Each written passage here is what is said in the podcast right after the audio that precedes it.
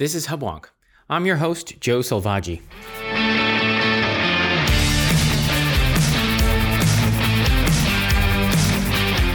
Welcome to Hubwonk, a podcast of Pioneer Institute, a think tank in Boston. In November 2012, a California ballot measure increased the state's income tax rates by 1 to 3 percentage points for upper income households, increasing the top marginal rate from 9.3% to 13.3%.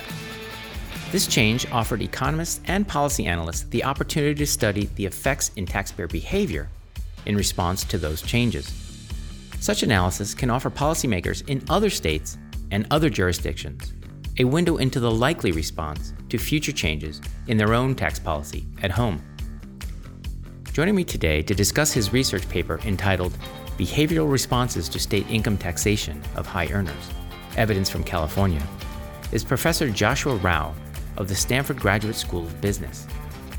Professor Rauh's research paper, released last May, measured the taxpayer response of the 2012 tax rate increase and the effect of that response on California's net tax revenue.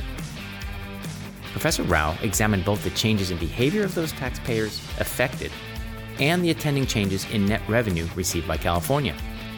Our discussion will explore his findings and consider the likely effects of similar tax changes of high earners in other high tax states, including here in Massachusetts. When we return, I'll be joined by Stanford professor Joshua Rauh.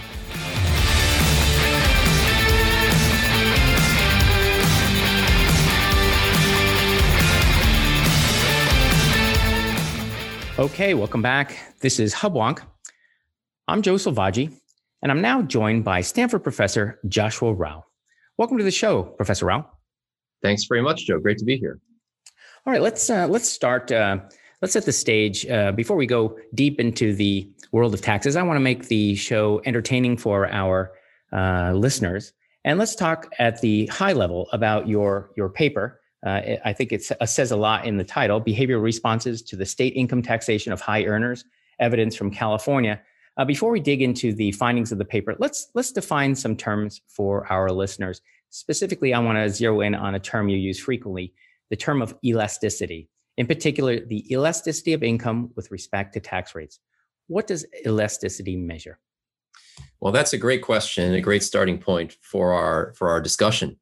So, when a state is interested in raising additional revenue, one of the ways that they're going to think about doing that is by increasing some type of tax, and they're going to increase that tax on a certain group of individuals. So, in California, for example, when additional revenue was sought in the uh, 20, 2012 cycle, they looked to increasing income taxes on high earners. So California went from a situation where they had a flat tax, relatively flat. There was a uh, some initial income on which it wasn't taxed, but relatively flat tax of 9.3 percent. Uh, they through a, a, ballot referendum, they went to a situation where they added on higher additional higher brackets. So there was a 10.3, 11.3, and 12.3 percent bracket added on top of that. And then because there was also a millionaires tax that existed in California before then, the top rate actually went up to 13.3% from 9.3%. So you asked about elasticity. What does elasticity mean? Well, when the state made its projections of how much additional revenue they would bring in from that tax increase, they essentially assumed that taxpayers would not change their behavior in any way. And the word elasticity is really just a, an economics word to reflect behavioral responses. How do people who are who are taxed or who who are subject to additional taxes beyond what they what they previously had how do they change their behavior in response to the tax? So um, in a case where elasticity is low they don't change their behavior much. If elasticity is high they change their behavior a lot. The state pretty much assumed that elasticity would be zero that there would be no changes in the behavior of the individuals that they were putting these taxes on. But uh, standard economic thinking suggests that there would be some elasticity. And why? Well, because people can, first of all, they can, you know, call up the moving vans and, you know, uh, their real estate agents and sell their homes and move to other states. So that's the first thing they can do. And the second thing they can do is that if they have businesses that operate in many different states, um, they can sort of shift their business income around in various different uh, complex ways. And in addition, they might just actually decide to earn less income. I mean, you know, not work as hard if you're getting taxed at a much higher rate. So, so you've anticipated some of my my questions, but I just to make sure we're all keeping up. Uh, uh no, an elasticity of zero is what uh, perhaps tax raisers um, pre- project. We tax them, and they do exactly as they were doing before the tax. And uh, traditional economists, assuming people respond to incentives, say uh, if I get taxed more here, I'll either make less and therefore pay less taxes, or make money elsewhere and pay the other states a lower tax rate. We, that's that's right, right, exactly. And you know, when when when the California Department of of Finance made its projections around how much additional tax revenues would be brought in, they essentially assumed that people's behavior would be would be unchanged by this by this tax. Mm-hmm. And and uh, that you know comes to the reason that we that we did our study. Um, one of the one of the challenging aspects of trying to understand the economic impact of taxation is that you don't actually observe what exactly would have happened in the absence of the tax. You only observe what actually happened. And the the time period over which this tax uh, increase was was was put in place, and really the the, the subsequent uh, five five six seven years following that, were a time of um, really a great economic boom in the United States broadly, um, and also a boom in technology, in uh, in both the development of new technologies and in the demand for the implementation of, of, those technologies. And those macroeconomic forces really kind of lifted all boats. So uh, even when you look, you know, when you look at, uh, you know, you look at the state's projections. They were projecting increases in tax revenues of $6 billion per year uh, between 2012 when this went in and, and, and, and 2017. Um, those were their those were their projections. Uh, because we had an economic major economic boom during this time period, um, California's tax revenues in total, um, you know, they they they grew. They didn't they didn't shrink as a result of this.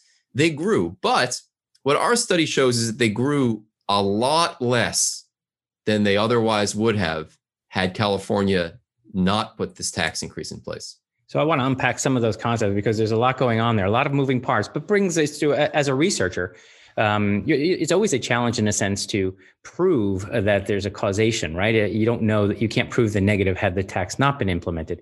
How do you control for all the variables? Now we're talking about you know 40 million Californians and a, a segment that's uh, going to be targeted with this tax. How do you know what they would have done had the tax not occurred? That's a great question. So so so in our in our paper we're looking at at sort of two margins of behavior, two two types of behavioral response. One is the people leaving. And so um, because we we are able to obtain micro data from the the tax California tax authorities, um, we're able to establish that before the time where this when this when this tax increase was put into place, um, there was a, a baseline of high earning people leaving California, so a baseline rate of about one percent per year, just this sort of standard churn that was going. Although some of that might also have been because of the fact that uh, California has also become generally becoming generally a much uh, less friendly place for business in in you know in in in other ways. It's not only about tax; it's also about regulation. But that was the baseline that we were observing: about one percent of people leaving per year. And then what we observed was that the year after this tax increase went went into into effect, an additional 0.8 percent of the high earning California residential tax filing base uh, that would have been in this new in these new top brackets left. So we saw a big spike in the departure rate of nearly high double. earning individuals. Nearly double. Nearly double, right? So nearly double, big spike in the departure rate of high earning individuals. So, so that's one of the ways that we sort of control for other things going on is we establish the baseline beforehand, and then and then this was the major kind of policy event that happened that year, and then the the, the departure rate nearly nearly doubled. Now, the, the other thing that we do is we look at uh, how the reporting the reported taxable income of people who stayed, high earners who stayed in California. How did that change?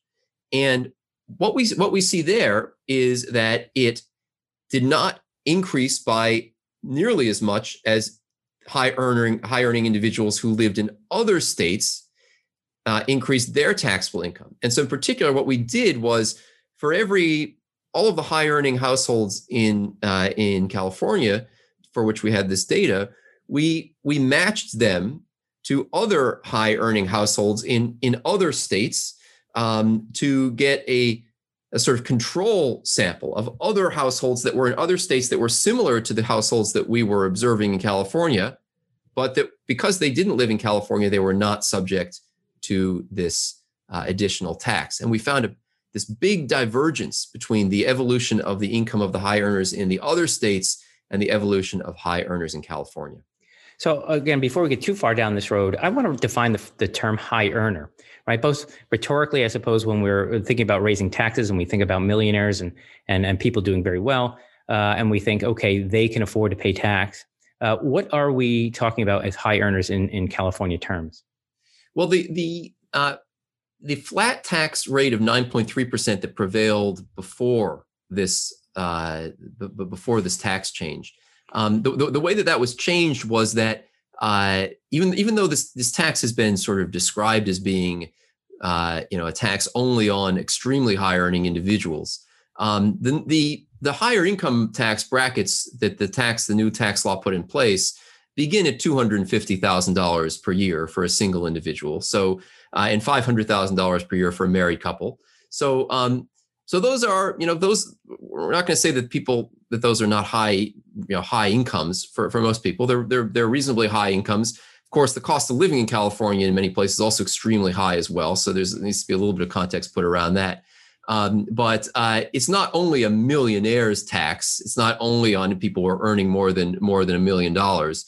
Um, it's really going in at, at, at, lower income levels. I think what's also telling is that um, well, once you start going down the road of moving away from a flat tax towards putting in these brackets, I mean, the door is now open for the brackets to be changed whenever politicians want to.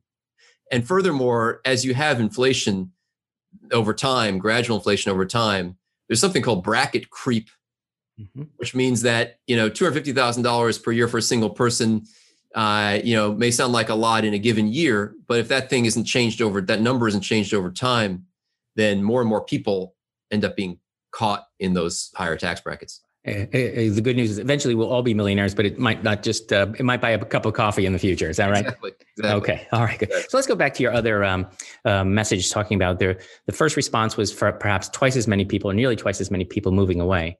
But the others that stayed, that didn't move away, they changed their behavior were you able to tease out how does one choose to uh, essentially make less money? Do they take more vacations? Do they take less risk in their investment portfolios? Do they, um, I don't know, uh, not take the pr- promotion? Uh, did you make any um, assessment as to how they, you know, sort of you had the de- depressed response in income increases? Well, this this is a great question, and it's uh, something that we haven't been fully able to answer yet. But one thing that I, I will say that we are able to to detect is that it's not only a matter of um, people changing their behavior in their investments. In, in, fact, most of this effect is not driven by what I would describe as investment income, cap, capital gains, and and and and uh, dividend and interest income. It's it's it's really actually not not that at all. This is real economic activity and that I think that's that's where our study was able to get with this. This is real economic activity that that that, that shows up um, in in a couple places. It shows up in overall taxable income, and it also shows up in uh, not only in, in California taxable income, but also in the total taxable income that somebody earns in the U.S. broadly. Um, so the, the, the, reason this is a bit of a tricky setting is that you know that uh, we're working with state income tax returns, and on the state income tax return, we're able to observe uh, in individuals uh, the, the taxable income they report to the state. We're also able to report the total taxable income that they report to the federal IRS. And I think what's really fascinating about what we find is that while some of some of the effect, you know, chunk of the effect is really just about um, uh, uh, you know de- decreases in uh, how much of of the income people are earning in the state of California or sourced in the state of California. Uh, a big piece of it is also just an overall decline in total economic activity. So that in fact, um, because California is such a big state, uh, the federal government also was affected. Their tax revenues were also affected by this tax increase because uh, people were doing less business activity. And whether it's whether it's literally working less or whether it's say shifting your business offshore entirely to another country? Uh, those are questions that we're still working on in, in ongoing research. So, uh, given that some some of the uh, tax escape escaped the coffers of California, uh, some of it you would say left to other uh, other states. Um, did you measure where these uh, people who did leave at a greater rate where they went, and can you infer from where they went that they were motivated by taxes? Well, unsurprisingly, the locations where people uh, from California are moving to the the, the high earners uh, are low tax or zero income tax states. The big winners from the California exodus have been and continue to be Nevada, Texas, and Florida. And those are the places, those are those are zero income tax states. And those are the places where you know California residents, the spike in, in California resident departures among high earners are pretty heavily uh, heavily concentrated. So it really is the case that um, the that low or zero income tax states are benefiting from uh, California's lost economic activity. We have a uh, zero income tax uh, state north of us, New Hampshire. Uh, that I don't know if actually I do know they do market or actively um, uh, market to our businesses and say, come on up here. Uh, the taxes are great. Uh, did you see the similar kind of um, allure or a marketing targeted at high earners in California, in Texas or Nevada, Florida? Are they are they actually actively recruiting or um, soliciting high earners from California? Well, I not that I not that I know of, although there there may have been. I, I do seem to recall someone from Texas making a, a, politician from Texas making an inviting statement. Uh, what has been happening in California is that you know we've, we've, had some pretty high profile departures. Most most recently, Elon Musk. Sure. And the more of these high profile departures are covered in the news, and the more people find out about them, uh, the more people start asking themselves, "Gee, may, you know, maybe I should do this as well." Uh, and I think it's it's those uh, uh, types of high profile um, departures that draw attention to this growing uh, tax gap between California and other states. You know, one other thing I wanted to mention was um, that you know we we uh, because the data that we get come from the tax authorities with with with with quite some some lag. Uh, we're still working on looking at kind of what what what happened in the the last few years.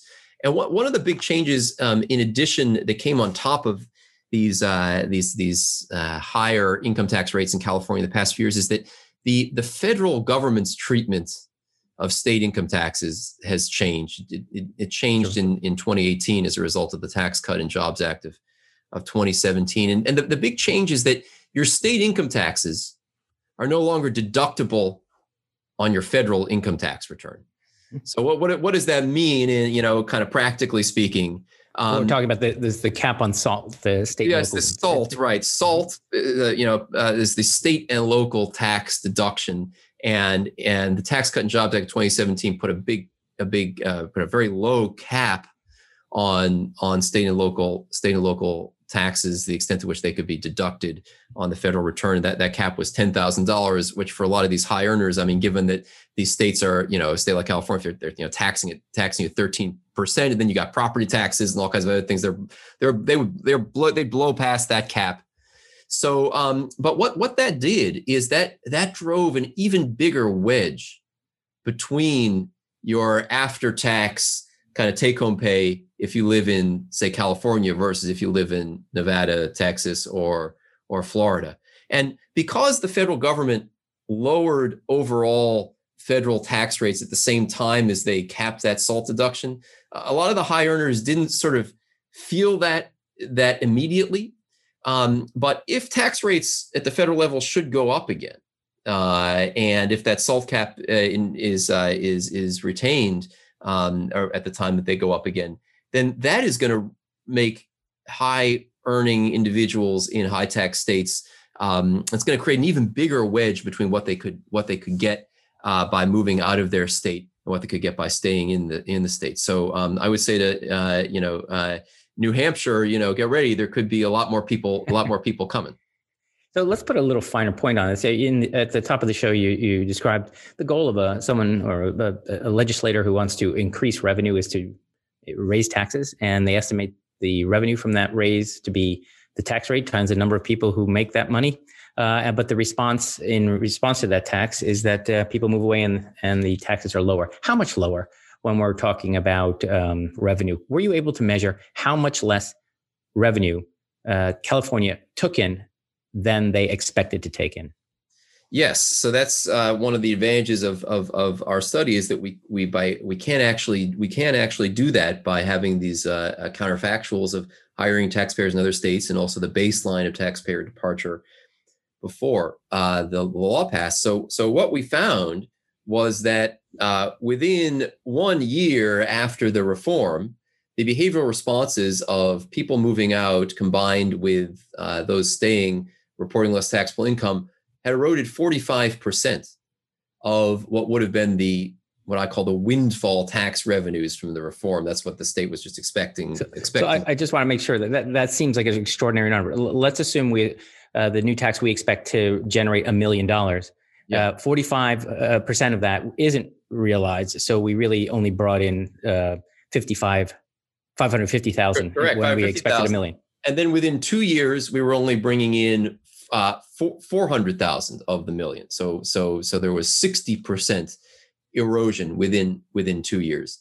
Mm-hmm. Um, and, uh, and so this, I mean, this is definitely, uh, uh, uh, eye-opening. It was very eye-opening to us, and it was it was masked by the fact that you know the, the whole country was sort of experiencing an economic boom at the time, so everything sort of seemed to look like it was okay. But but but lurking below the surface is the fact that um, relative to what uh, what what they they should have brought in in these in these windfall gains had there been no behavioral responses and what they would have expected to have brought in they only they only brought in 40 cents on the dollar uh, per year ultimately. Um, I can't even say ultimately because we were only because of the the the, the data we were only able to get uh, a complete picture for a couple years after that that tax reform so through to through to, to 2015 um, we've now been able to get some additional data for a couple more years and are analyzing and are working on um, seeing if we can uh, if we can if we can determine how this evolves further into the future. Well, I want to push that envelope. So you've just said you can't go there, but I'm going to ask you to try to go there. Yep. In two years, it went from a million dollars expected to actually four hundred thousand dollars, and we follow that trend.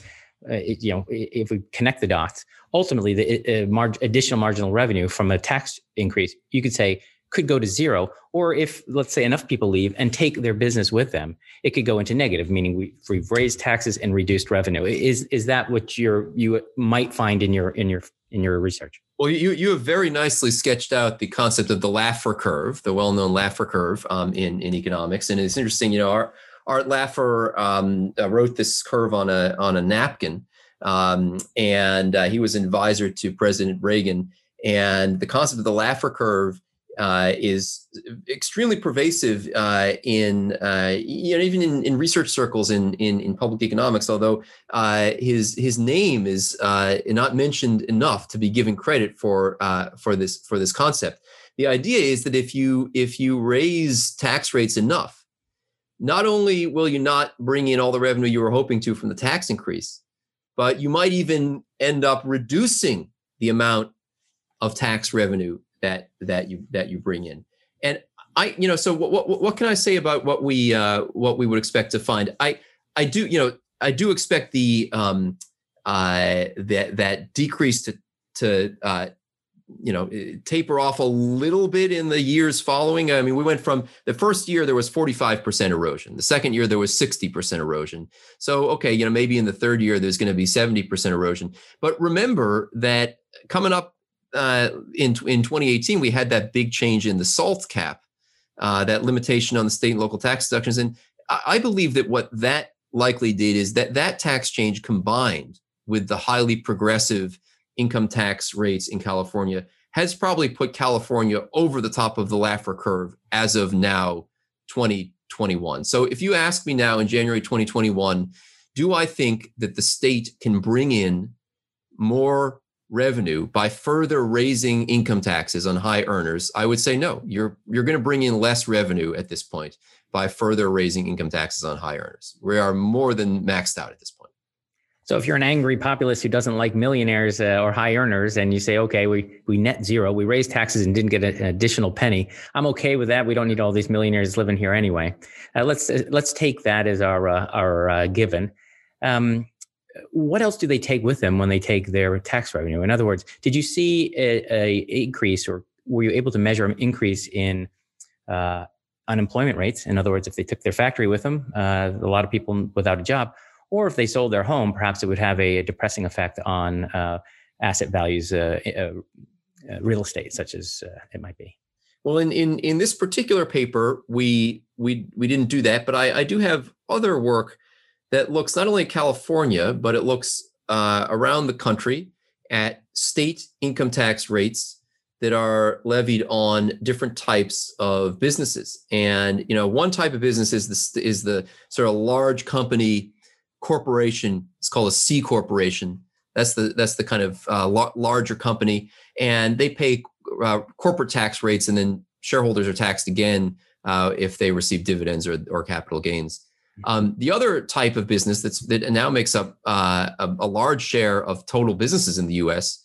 are the non-corporate entities. So these are anything from a you know sole proprietorship, uh, partnership, uh, S corporation, an LLC. So there are a lot of other business types where the business owners uh, are basically paying individual the individual income tax rate on their on the profits of their business every year. You know, if if you started a business, that's how you'd start off, and that's how you would be. And until you got very big, you would also be one of these businesses that's basically paying, uh, you know, in, paying income tax at the at the personal tax rate.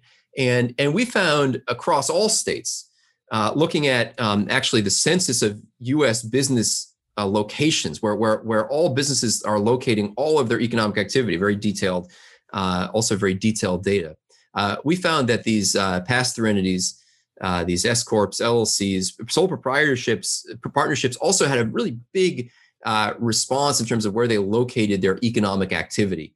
And so, um, while the the the behavioral responses, California uh, high earners paper uh, doesn't uh, study that in particular. My other work does, and I think if you put these things together, um, you're going to recognize that this tax increase drove a lot of economic activity out of California.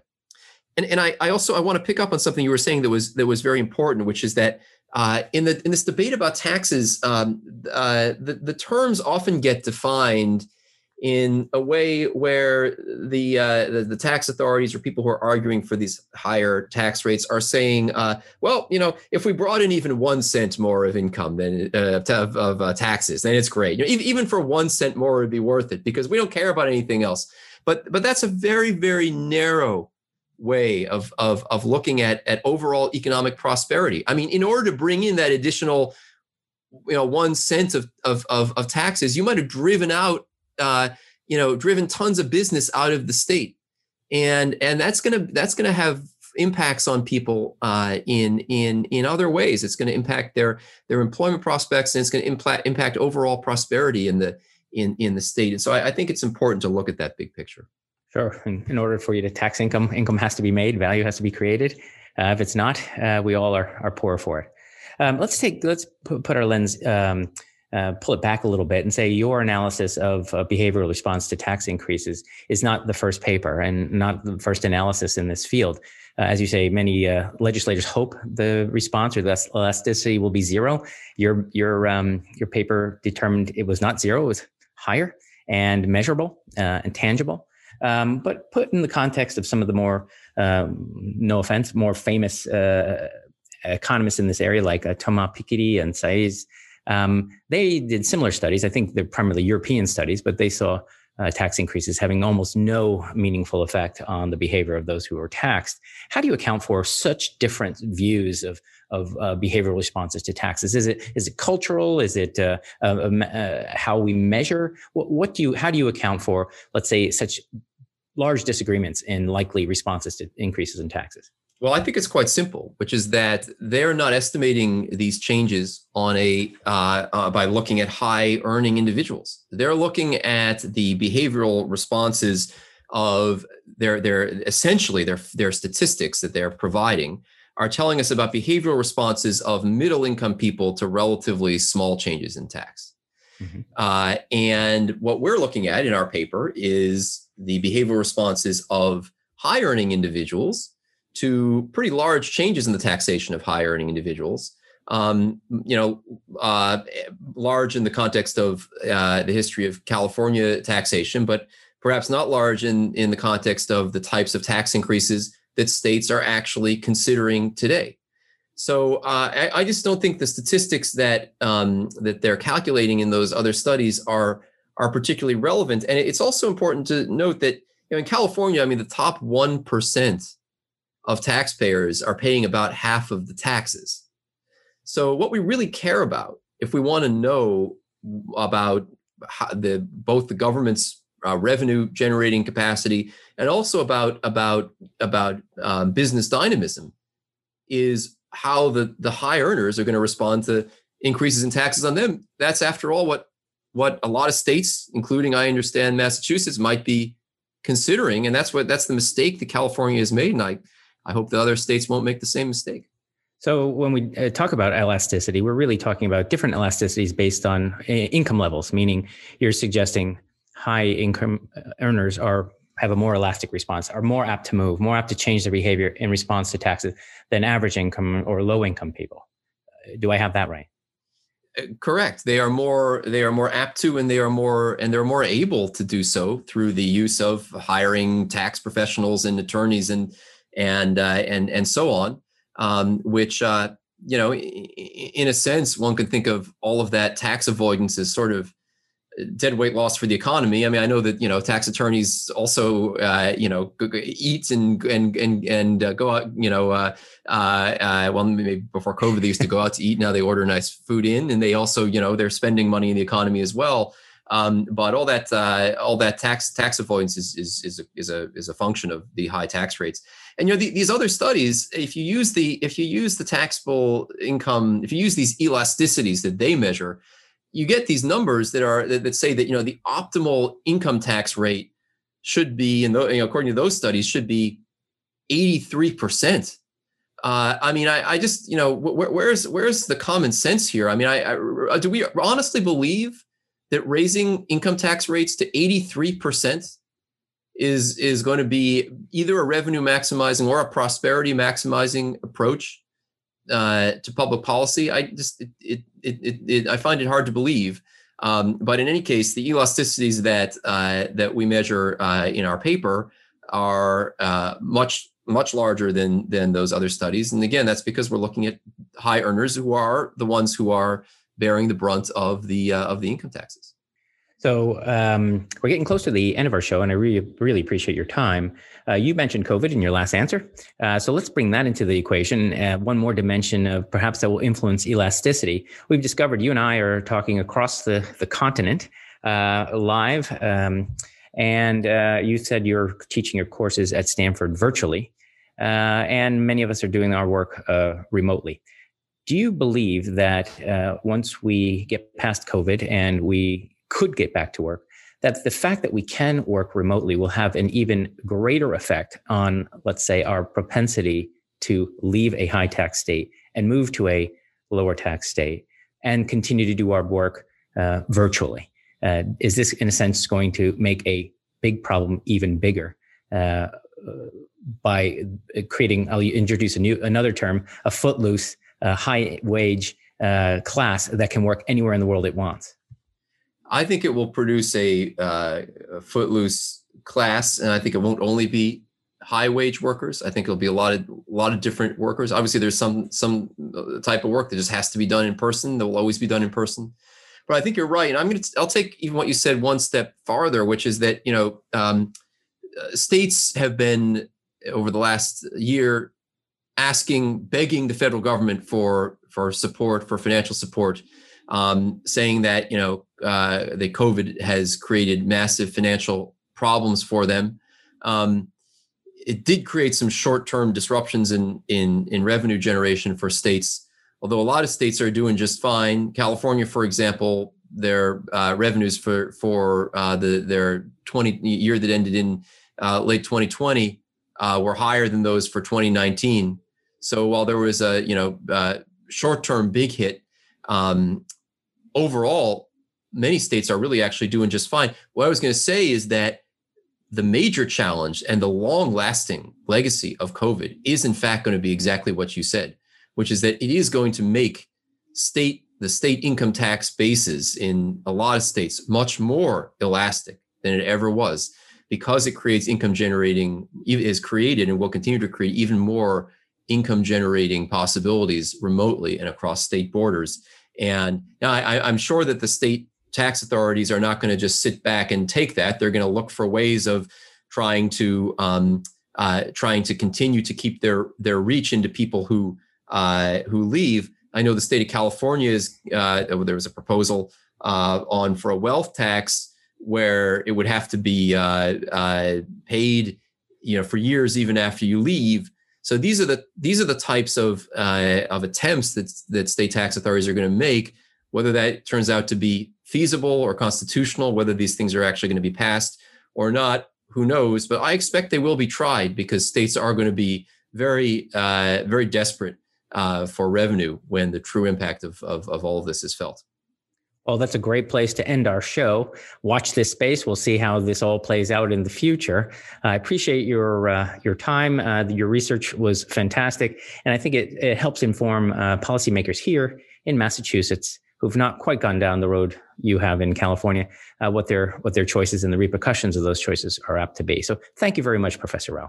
Thank you, Joe. Great to be here.